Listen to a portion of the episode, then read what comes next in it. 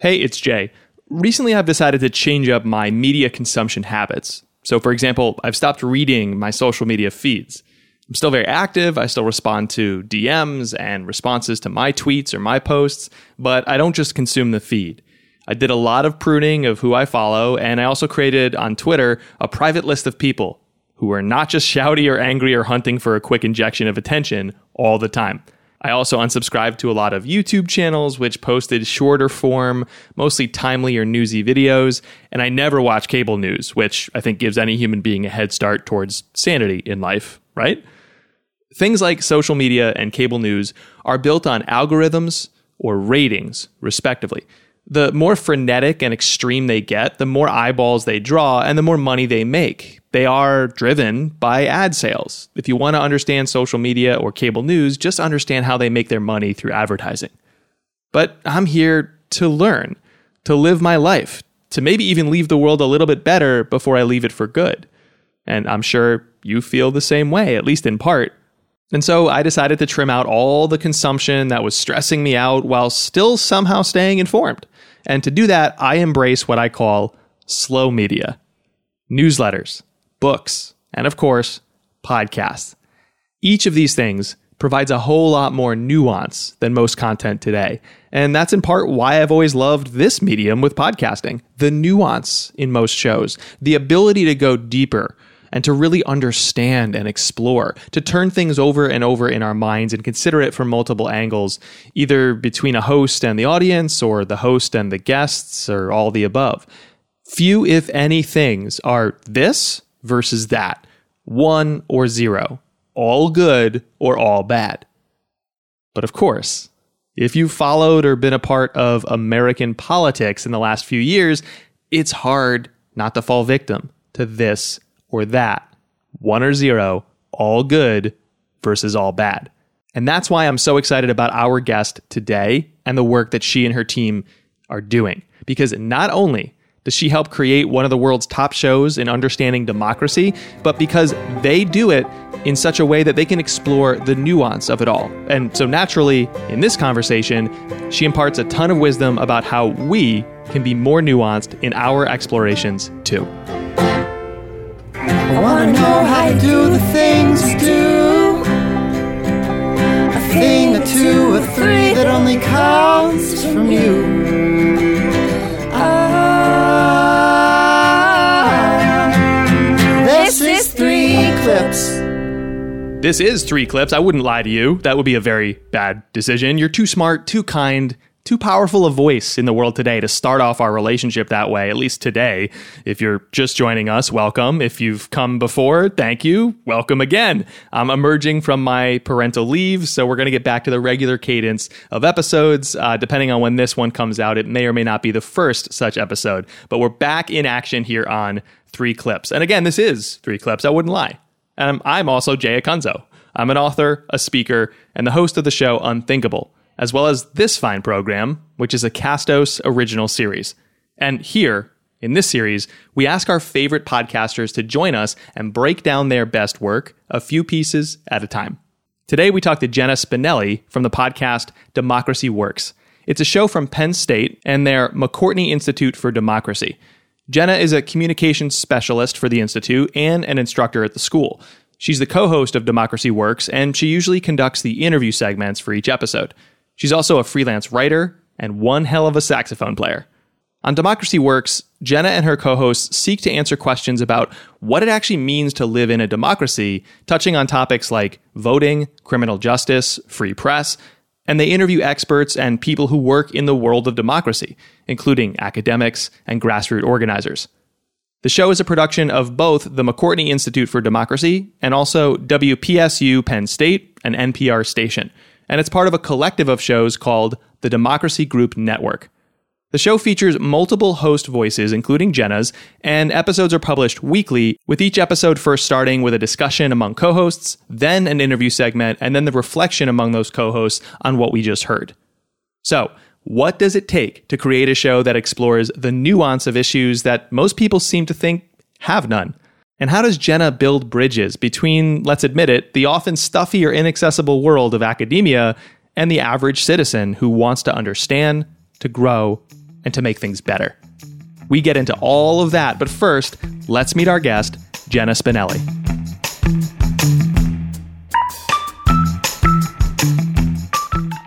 I wanted to start in the place that we, our relationship started, actually, Jenna. So you're pretty involved in podcasting overall, like the community sense to podcasting uh, is wonderful, depending on which pocket you might occupy. And I feel like you're a big participant uh, in that community and a, and a leader of it. Uh, so can you just describe what you do away from Democracy Works and also why? Sure. Uh, so I have always been a writer. Um, my background is in journalism. I've always done freelance writing. Uh, and in the past couple of years, I have had the opportunity to write about podcasts for outlets like the Bellow Collective and Podcast Movement and Timber Media. Um, I just really felt like I had something to say on my own. And like there were a lot of other really interesting stories to tell. Um, the sort of genesis or, or how it all started was at the Podcast Movement Conference in twenty eighteen, uh, which was in Philadelphia that year, not far from where I live in Pennsylvania. So I went, I had only, we'd only been doing our show for less than six months at that time. I was still pretty new to the, the podcasting world and community. But I, I remember sitting in a presentation um, from Tom Webster, who works at, at Edison Research. Yeah. He is very much a guru in, in podcasting and, you know, a leader in the community. And he was talking about um, how we all as podcasters, you know, everybody's focused on audience growth and getting more listeners, but we as a collective need to work on expanding the overall listener pool and bringing new people to the medium as a whole, not just to your individual show. And that really struck a chord with me because I was thinking about the the world that I occupy in higher education and all the different audiences that we touch, you know, students, faculty, alumni, prospective students, parents, all of these people who some might listen to podcasts, but some might not. And so that kind of the sparked this idea of what can higher ed do to bring more listeners to podcasts through shows that are produced by colleges and, and, and universities. That was kind of the first piece that I wrote about podcasting, and it just sort of snowballed from there. Well, I, I, that's a great transition into the clips, I think, because the first clip we pulled um, does a nice job of setting up why the topic is important, which essentially is, you know, making history relevant to today and, and giving a hopeful look to our current state of chaos, which I know is a big premise driving Democracy Works. But I think, you know, what we especially liked when we pulled the clip was the metaphor you use, which is a, an example of you trying to think through the interestingness, the angle, the bridging of the gap, perhaps, between someone super academic or steeped in academia and others that might listen. Uh, and just to give some context before we play the clip. So this is from an episode about achieving democracy's ideals, uh, which features an interview with Danielle Allen, who is an expert in the field from Harvard. And this clip comes at the very beginning of the episode in the segment where you, Jenna, and your co-hosts, um, Chris Beam and Candace Watts-Smith, are discussing the topic at hand before getting into the interview um, that you had with the guest. And in the clip, you just mentioned two large-scale projects that Danielle Allen is leading that look at the future of American democracy. And so we come into this uh, with you speaking, followed by your co-host, Chris Beam. So let's play the clip. These are our separate projects, but I think both born out of the same general idea, which is that we are at a period of crisis in American democracy, which we've, of course, talked about many times on this show before. But I don't know, you guys, I'm doing a lot of home renovations right now, and it, it, it comes to mind that uh, we need to kind of take this thing down to the studs. That was sort of what I took from a lot of the arguments that are in these two documents. It's the time for big, bold, transformational changes. Oh, that's an interesting metaphor. I mean, Candace and I were talking before we hit the red button that we are in a crisis and things are precarious right now. But with every crisis comes an opportunity. And every time there's been a leap to a new plateau in terms of our conception, our living out of our democracy, it's always been premised by a crisis, right? So the Civil War amendments came as a result of the Civil War, and the Civil Rights era came as a result of riots and other forms of civil disobedience. And so this moment where things seem so dire in terms of polarization and a lack of any sense of common purpose or common identity with those in the other tribe creates a crisis and also an opportunity as well. How can we rediscover our common purpose? And what are the practical means by which we get there? God, I go, I go through so many emotions. Like I'm, I'm bouncing between the two extremes of, oh my gosh, yes, I needed to hear this. I needed to hear that the history is littered with terrible thing and an innovation or an improvement right after it. I needed to hear that, like, we're going through this moment. Let's acknowledge it. It's hard to find tom- common ground, but that's the opportunity, and maybe we'll come out of it. And then I go back to the other extreme, which is like, I'm tired of hearing people acknowledge it, and I just want to do something and solve it. Uh, is the marching order of the show, is the reason you do these little preambles to try and give people hope and speak to us directly? Yeah, I, I think that certainly is it. And it's kind of, it just as a way to kind of frame the the issue that we're talking about for the listener. Sometimes it is to kind of evoke that that emotional response right at the, the outset. Sometimes it's a, a pretty complicated topic that we need to just, you know, our um, Michael and Chris and Candace, my co-hosts, really put on their professor hats and kind of explain it a little bit, um, you know, much like they would teaching at an undergraduate class or or something like that. Mm-hmm. Um, so you're the proxy for the listener. Yes. That's the role you yes. play. Yes. Yeah. And so I try to rein them in, although they, they've gotten really, really good uh, over the three years we've been we've been doing the show. And as I've, you know, continued to share listener feedback and things with them about who's listening, what, you know, what they're looking for out of the show and all of that, they're able to kind of use that and and, and hone in on it. And that's this Danielle Allen episode really, I think, speaks directly to that. Um, I would put our audience into three main categories. One is, you know, people within the academy, whether it's faculty or, or graduate students or undergrads or students who listen to our show as part of a, a class assignment, things like that. Um, the second are those sort of grassrootsy people I was mentioning before, just the everyday citizen who is concerned and usually finds out about us through some organization that they're involved with, whether it's working on gerrymandering or ranked choice voting or getting money out of politics. There's a, a whole host of, of groups out there um, along those lines. And then the third is what we sometimes call on the show the democracy industry. So people in philanthropy and, you know, those, you know, some, in, in some cases there are some, you know, social enterprises that are democracy focused, like venture funds to help make apps for voting or, you know, th- those, those types of, of things. So yeah. I know those people listen to us as well to kind of keep their pulse on the ideas that are out there and, you know, how they can then take those ideas and, and, and monetize them or, you know, make, make something in sort of the, the entrepreneurial mm-hmm. space.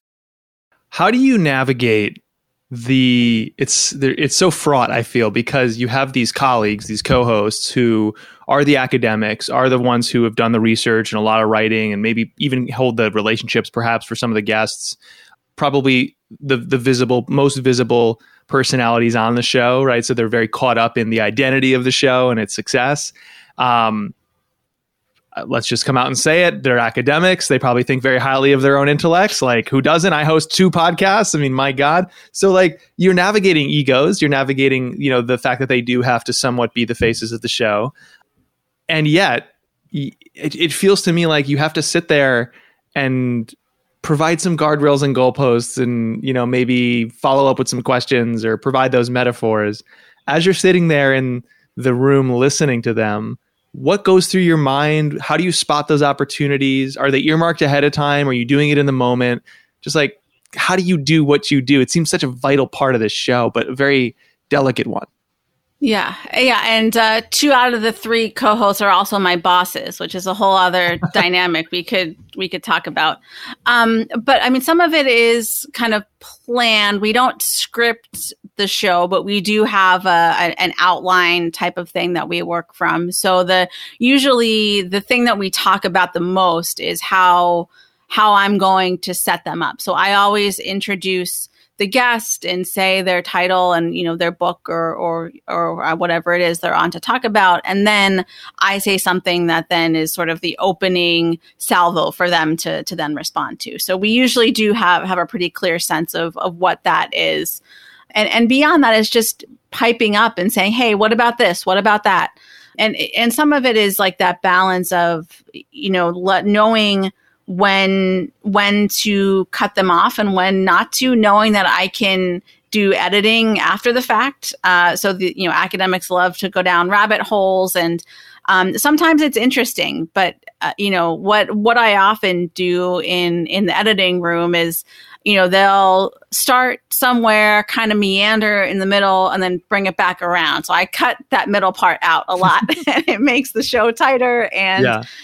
yeah, kind of keeps keeps that flow going. So it's, yeah, being strategic about when to speak up, but knowing that I can take care of of a lot of it after the fact also. Are there things that you've tried to continually remind them of? Like, were you for a period of time, like, we're going to work on examples here. Like, let's get out of theory and give examples. And you're just beating that drum for a while. Like, what have you gone through, or what are you focused on recently? Because I imagine, as someone who is thinking about podcasting as like the primary and democracy and these subjects as the secondary, and they're the reverse, right? The subject for them is the lead and being a podcaster is secondary.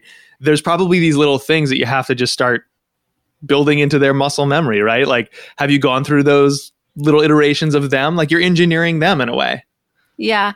Yeah. An ongoing conversation is veering away from sort of the scholarly aspects of things and into just like punditry and horse race type of things. And that's that's tough, because I think we all listen to those punditry types of podcasts, and of course watching, you know, cable news and reading hot takes online and all of these things. It's it's it's very tempting, especially if you think about these issues deeply, to to just want to sort of get caught up in all of that. So I often find myself bringing them back from the, okay, like, we're not going to be Pod Save America, for example. Like, Pod Save America already does that way better than we ever will. So let's focus on what we can do. And what's that? And, and by the way, what is the that that they do uniquely well that you're avoiding?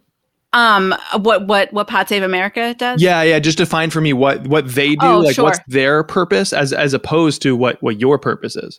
Sure. So it's, I think, just talking about the a lot of the political power structure and the, and the people involved in it, and the, you know, Democrats this, Republicans this, and this senator and this congressperson and this, you know, just getting caught up in like, oh, Joe Manchin's voting down the filibuster and like all of the all of like that kind of stuff. And whereas our strength is taking a step back and saying, okay, well, what is the filibuster, for example? Why is it important? Why why is it something that's so contested? And let's look at the history of it, and let's look at, you know, what it says about the the relationship to who holds power and how political decisions get made, not the partisan fight of the day about Team Red and Team Blue and who's going to, to win or lose, but the, the bigger, deeper questions about these institutions and, and, and structures and, and why they matter for our democracy and our system of government.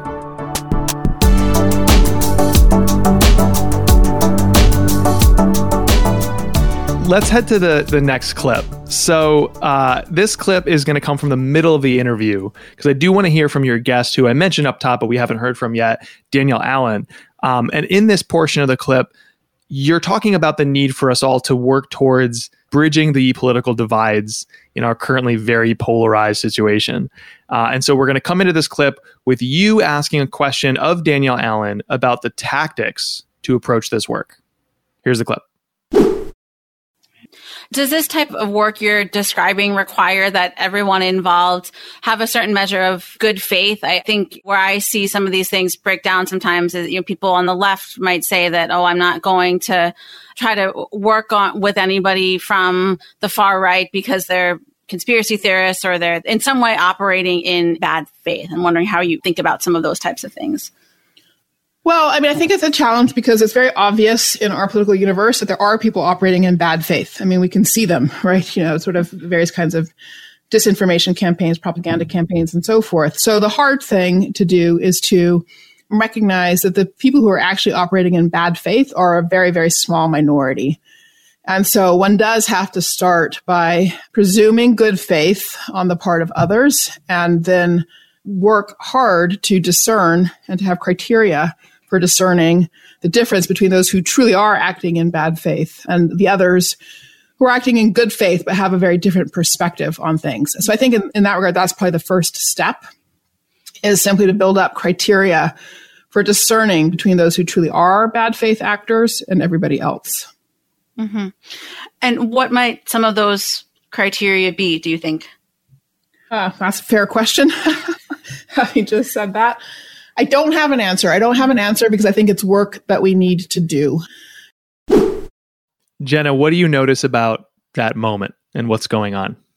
Yeah, so uh, Danielle, uh, she we caught her hot on the promotional junket for this Our Common Purpose project. Uh, and so she had been doing a lot of uh, virtual events and, and, and interviews about this. And, you know, I can tell, as I'm sure any good host can, when somebody is on their set of, of talking points that they have about whatever friend, their thing is yeah. that they're doing. A friend of mine uh, who's I, an I author... Uh, a friend yeah. of mine who's an author, Ron Tite, he he talks about, he's he's also an agency, agency executive, so he's surrounded by his fair share of buzz buzzwords and jargon. He calls that getting pitch slapped. yeah. Yeah, and, and I don't I don't begrudge it. I mean, it's just sort of what you have to do in today's media ecosystem. It's it's not enough to just, you know, talk to a couple, you know, do a newspaper interview and, and go on a T V show. You have to go on a dozen podcasts and talk to, you know, ten newsletter writers and all all of these things. So I I, I don't begrudge that. But what what I listen for as an interviewer are opportunities to get people off of those talking points. And that's really what happened when I asked about, can you give me some examples of what the criteria might be to figure out who's acting in, in bad faith or not? Uh, this is also something that, that academics tend to do, is just that, that just like if you're lecturing in a class, you have a certain set of points you want to make. And you, if you've done it for a while, you can anticipate what questions students are going to have. And so it's really, it takes a question kind of out of left field that you're not expecting to kind of, you know, makes you just take that step back and say, oh, I guess I really need to put some more thought into this, or just, just admitting that you don't have an answer, which, which doesn't always happen either. Do you get, you know, she she kind of n- laughed knowingly at what you were trying to do, I think. Um, you know, that's a totally fair question. I don't have a good answer. It's the work we're doing. That was kind of her response in, in brief. Um, when you challenge is perhaps a strong word, but I think in some ways it comes across as challenging, tactfully, of course, uh, or request that we bring down the theory to reality. Um, do these very academic, important people that you're talking to respond well? I mean, what do you, how do you handle those moments where maybe they don't have like their go-to six or seven answers because they're not necessarily like speaking to the masses most days, and here you are trying to bring it to non-academics?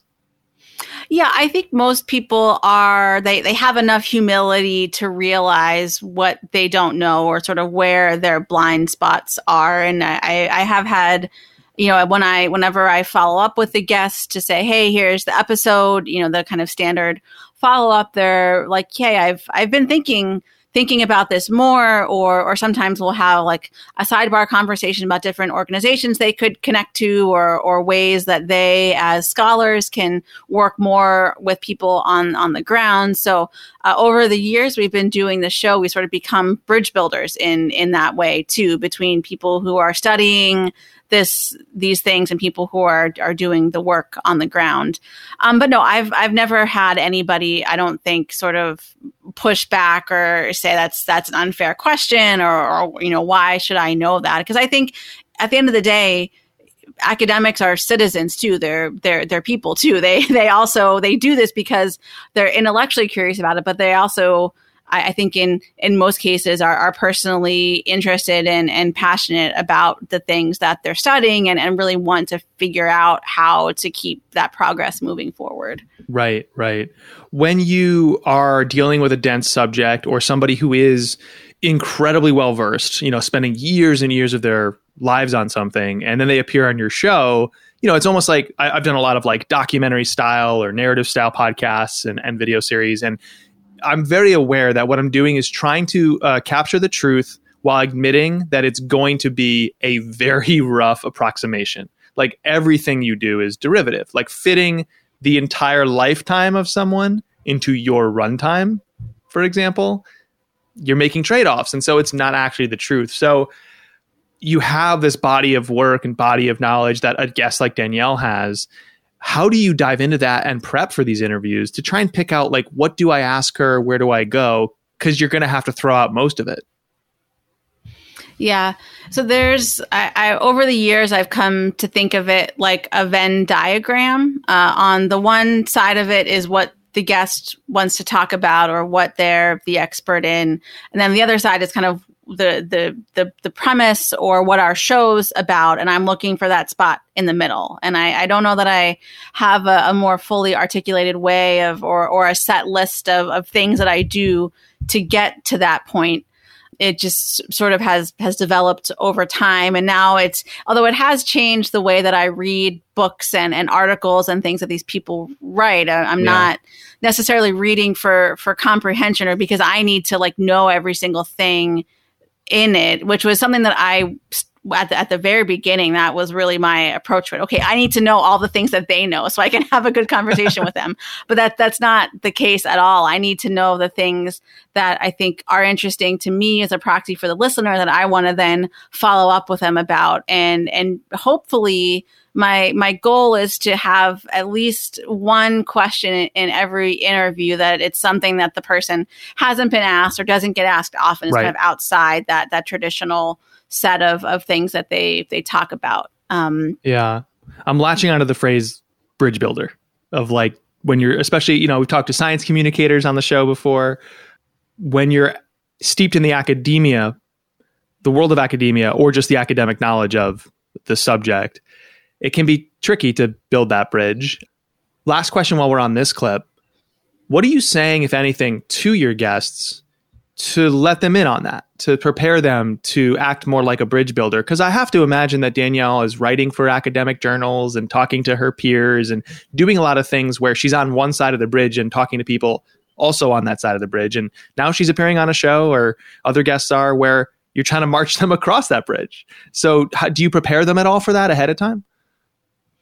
Um, so usually whenever I'm setting up an interview, I will give the, the guests a, an overview of who the audience is, sort of those three groups that I, I outlined earlier. Uh, and that is helpful for them to, to frame it. But, um, you know, someone, someone like Danielle, it is true. She is a, a very well regarded scholar in, in her field, but she also writes a lot for the sort of popular or, you know, mainstream outlets. She writes for The Atlantic and, um, you know, regularly she's been on all types of, of, of media projects. So she's one that I think gets it inherently. Yeah.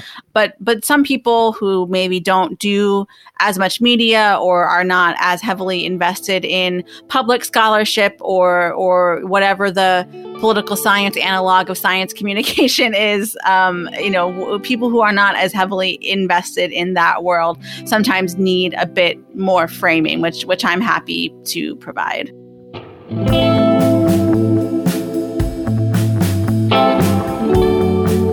Let's go to the third and final clip.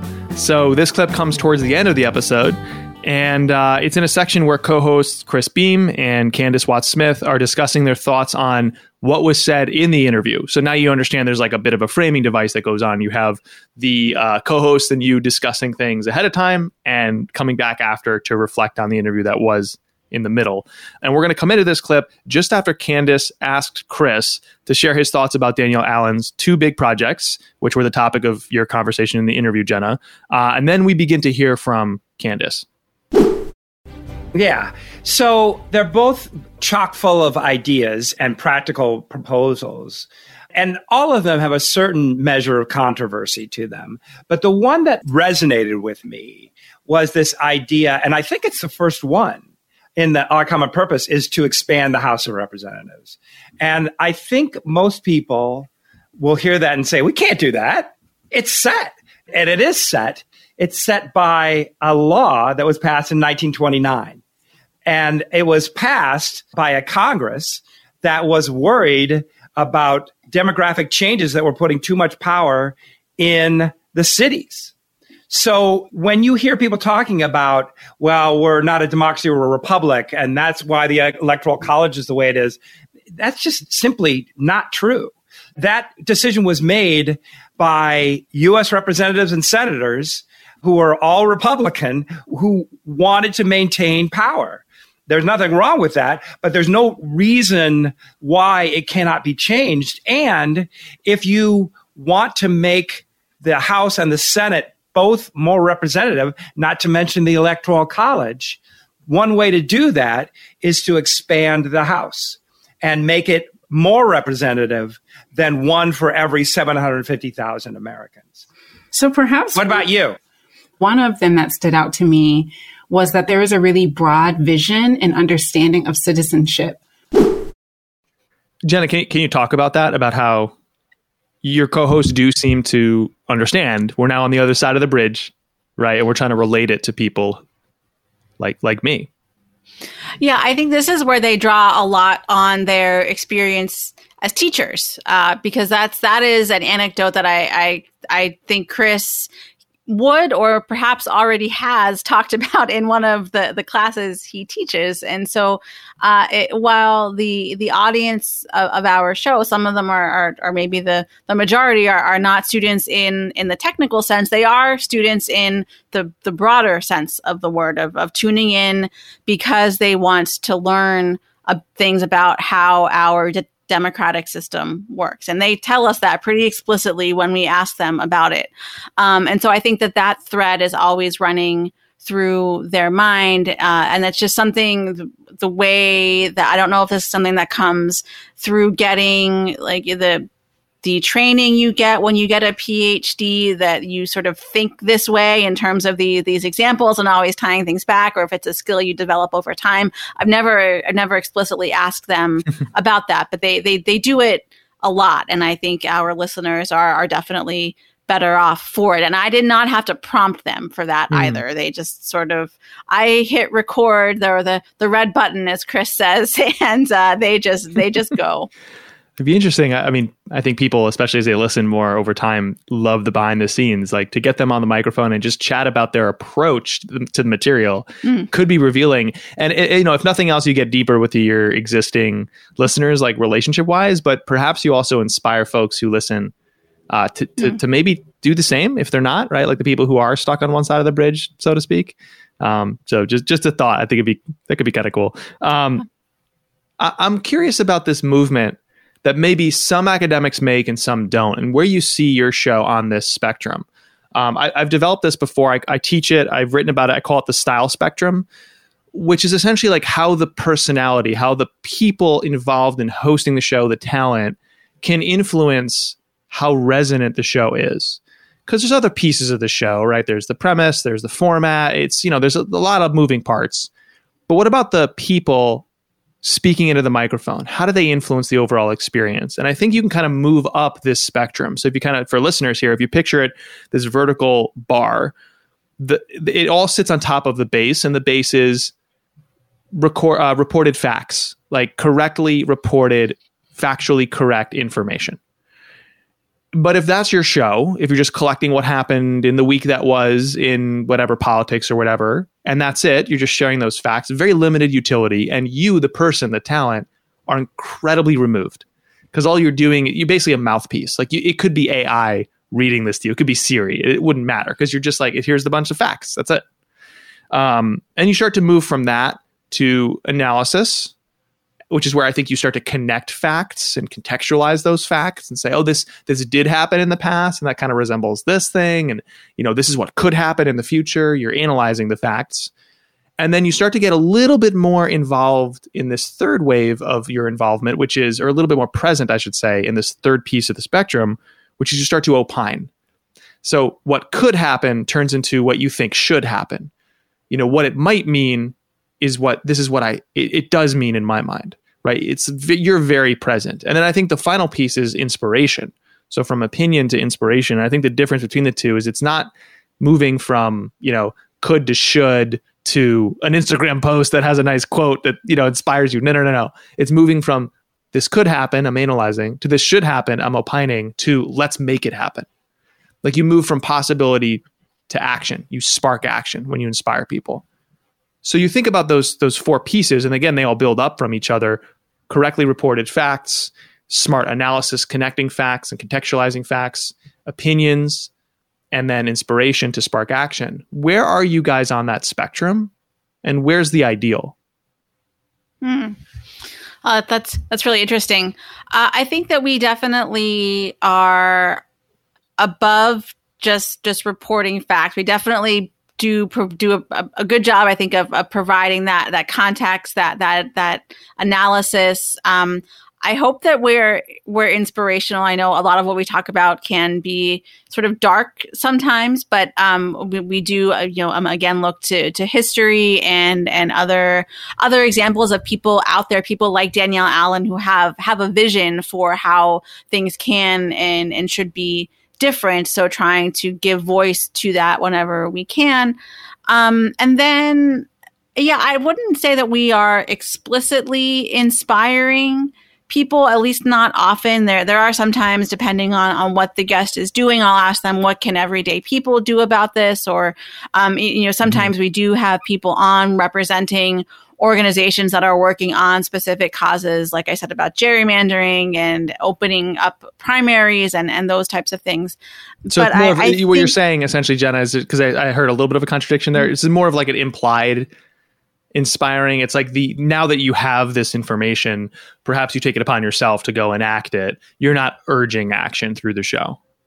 That's right. That's right. Got it. And and I think too, to, to what you were saying, Jay, about the the the hosts and sort of what they bring to, to the table and, and their perspective. This is really, I, I know we didn't hear a ton from Candace in these clips, but I think that she brings a, a really interesting perspective to the show. And she was the, the first person that we sort of added to our team by choice. So when Michael and Chris and I started, we were the three of us who were on the team. That we didn't go out and find other hosts or, you know, what have you. But, um, you know, Candace is a scholar of, of, of racism and, and social justice movements and, and these, these types of things. And she's also younger. She's closer to my age than, than to Michael and Chris's. So she brings a different generational perspective. And she's also, I, I forget the tagline on, on her website, but it's something about, you know, optimistic believer in a more equitable society or, or, or, you know, something along those lines. So she definitely sort of acknowledges the the struggles that we still have for equity and inclusion, but she also very much believes that we can get there. And I think that that's a perspective she brings a lot. She's often, you know, whenever Michael and Chris sort of tend to go down the path of, oh, we're doomed, nothing's ever going to change, she's like, no, I disagree, actually. I think it can. And I think that it's a self-fulfilling prophecy that the, you know, the more we say things are not going to change, of course they're not going to. Yeah. If we, we need to shift that mindset first.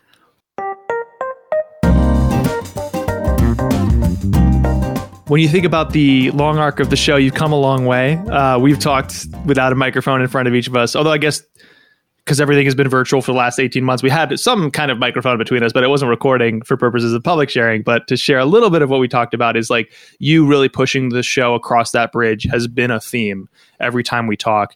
And I'm curious, you know, no matter how great you are now in any project for built by anybody, over time, stagnation is a real problem if you just do the same thing the same way. So what are you looking to try to reinvent, to improve, to to keep the show um, not only serving its existing passionate audience, but all the way back to the top of this conversation to help them reach, to help you reach a, a, a broader, if relevant, audience?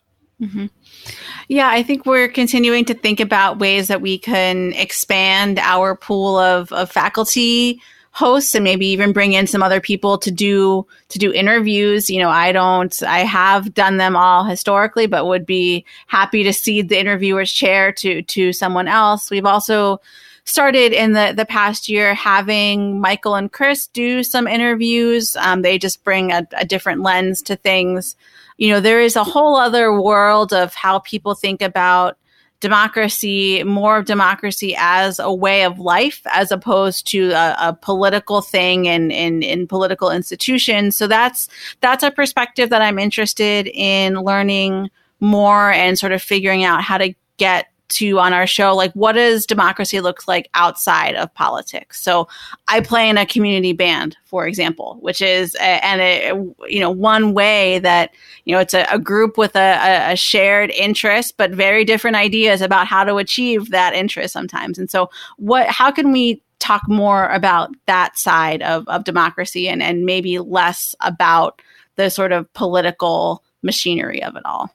Jenna, some people send swag or thank you notes, which is, you know, nice. I like that people do that for their guests to say thank you. But let's be honest, it's going to sit on a shelf till you don't feel guilty anymore and you're going to throw it in the trash. So we're going to save on emissions. We're going to save on the landfill. So what I love to do is give you, in your name, place a small donation uh, as a way of saying thank you to no kid hungry dot org. Um, Jenna, thank you so much, not only for coming on the show, but for doing this show that you do, because damn, do we need it. So thank you so much, Jenna. Oh, thanks, Jay. This has been fun. Thank you so much for listening. This episode was produced by Cherie Turner with original theme music by Cardboard Rocketship. You can learn more about my projects, including my free newsletter for creative people, my books, my other podcast, Unthinkable, and my course on podcast development at jay acunzo dot com. Three Clips is a Castos original series. Castos is developing tools not only for you to host and create your own personal and public podcast, but also private podcasts. They're betting heavily that you and I as podcasters believe that podcasts are for resonance, not just reach, for depth in a world trending shallow. And so they provide tools for us to go deeper into the themes, topics, and stories that we hold dear on our shows, giving us tools to create super fans and community around the show through private podcasting. So you can check out their tools for public or private shows at castos dot com. That's C A S T O S dot com. And thank you for the team over there for making this show possible. All of these links, as always, are in your show notes. Okay, now it's time for our bonus segment where every episode we ask our guest for a podcast they'd recommend that is not at the top of the charts, a show they'd like to show some love to. We call this segment Play It Forward. So uh, I would highly recommend listening to a show called Happy Valley Hustle, which is produced by my friend and colleague, Bill Zimmerman, who is a professor in the advertising and public relations department at Penn State, also very much a, a creative and content-driven entrepreneur himself. But he he is a a really great interviewer. I pick up tips from him all the time. But he, the, the, the, the premise of his show is kind of breaking down this notion that innovation and entrepreneurship can only happen in big cities. It happens right here in State College, Pennsylvania, which is also called Happy Valley, which is where we're both based. Um, so he has people on from our local community, but he's also expanded to include other small town kind of innovators, entrepreneurs. Um, my favorite episode that that he did. So the um, Philadelphia Flyers mascot Gritty. I don't know if you guys know Gritty, or uh, hopefully listeners can, oh, I, can conjure I, Gritty. Or I know Gritty. I know Gritty because if and if you picture him, you know why I'm going to say this. I know Gritty because he haunts my dreams, Jenna. What is that thing? Well, uh, if you listen to, to Happy Valley Hustle, Bill did an interview with the designer who created Gritty. He actually lives right here in central Pennsylvania. So he talked all about the inspiration and how he worked with the Flyers team to, to iterate. It's, it's fascinating. Um, so that, you know, Gritty was born out of a small town solopreneur, not from some big city ad agency. And those are the types of stories that Bill tells on Happy Valley Hustle. All right, that's it for this episode. As always, I'm your host, Jay Acunzo, and I firmly and passionately believe this work we do as podcasters and creators, it's not about who arrives. We're so obsessed with the numbers, more, greater reach, Can, can we get like seven hundred thousand downloads for our show every episode? Oh my God. No, it's not about who arrives. It's actually about who stays. Nothing good happens unless we build an audience or a passionate community of listeners around our shows. It's all about who stays. So thank you so much for staying with us, and I'll talk to you every Monday with a brand new episode of the show. See ya.